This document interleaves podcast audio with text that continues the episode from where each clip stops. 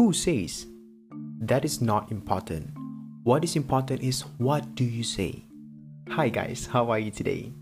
So, without further ado, let us jump to today's topic.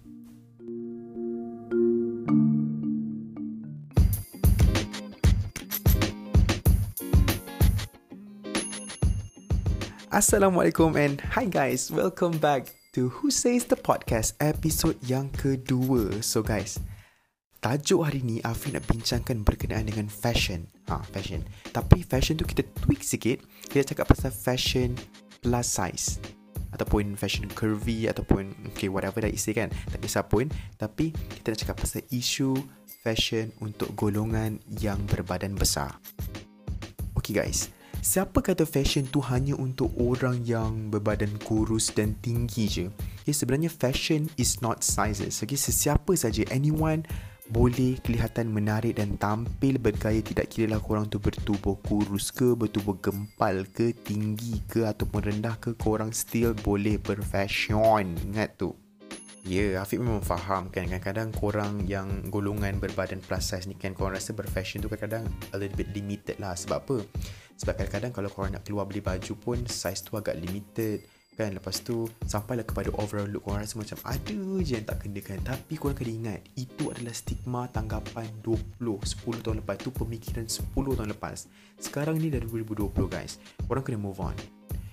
Even kat online sekalipun banyak fashion-fashion designer dah keluarkan you know size-size um, yang plus size untuk korang yang dalam golongan plus size. So sekarang tak ada masalah untuk korang berfashion So sekarang ni korang pakai je apa yang korang nak pakai yang rasa itu present yourself, itu yang korang rasa comfortable kan. You can wear whatever you want.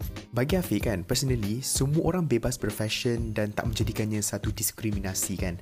Especially most of us, I mean, not you lah, not not not kita lah, not us lah kan, tapi orang lain lah kan yang anggap orang kurus tu perfect dan orang yang berbadan gempal tu sebaliknya adalah salah. Tanggapan stigma ataupun stereotype tu adalah sangat-sangat salah. So kita nak recap balik kat pada tahun 2018, 2 tahun lepas kan ada satu fashion uh, stylist ni lah Malaysian fashion stylist ni kan. Dia ada keluar satu statement tau. Dia cakap kalau berat badan tu lebih 60 kilo tak payahlah datang fashion show kan sebab dia kata nanti lemak uh, kat peha tu keluar kat kerusi kanan kiri menyusahkan orang lain. And you know what? Statement di dekat Instagram masa tu dapat kecaman oleh seluruh rakyat Malaysia I guess kot. Especially amongst artis lah kan yang kutuk dia punya statement tu sekutuk-kutuknya padan muka dia. Wih, sepatutnya dia adalah golongan-golongan fashion. Dia patut lebih faham lah kan? Because fashion is like You know fashion is infinity. You can wear whatever you want. You can do whatever you want in fashion. Fashion is about art. Fashion is about creativity. Fashion is about being yourself kan?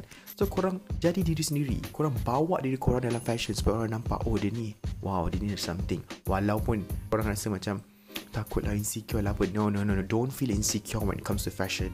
You can wear whatever you want. You can do whatever you want. Sebab tu Hafiz cakap tadi fashion is infinity. So ya yeah, faham-faham lah. So korang yang dengan berdengar ni tolong lah kan? Tolong lah kalau korang adalah one of them yang suka sangat ada pemikiran stereotip yang mengatakan bahawa orang yang tak kurus tu tak cantik orang yang kurus saja cantik tolong tolong ubah fikiran tu. It's 2020 guys. Tolonglah. And kalau korang ada kawan-kawan yang mungkin pernah mengalami situasi telah diskriminasi kerana orang punya um, appearance yang mungkin a little bit plus size a little bit chubby ataupun uh, berbadan besar sikit korang semua boleh dengar benda ni dengar podcast untuk episod kali ni supaya diorang rasa lebih-lebih di orang kata adalah orang support dia sebab saya memang support support support Okay guys, Hafiz rasa itu saja kupasan untuk episod yang kedua kali ini. So guys, Hafiz nak cakap sikit ni. Who says orang size tak boleh profession? What do you say? so guys, thank you so much again sebab dengan sampai habis. Korang juga jangan lupa untuk follow Instagram Afiq at Afiq Arshad underscore A-F-I-Q-A-R-S-H-A-D underscore dan kat situ korang boleh beri komen, korang boleh DM ke Afiq ataupun korang boleh suggestkan ke Afiq apakah topik-topik yang lebih menarik untuk Afiq kupaskan pada episod-episod yang akan datang. So guys, thank you so much. Assalamualaikum dan bye-bye.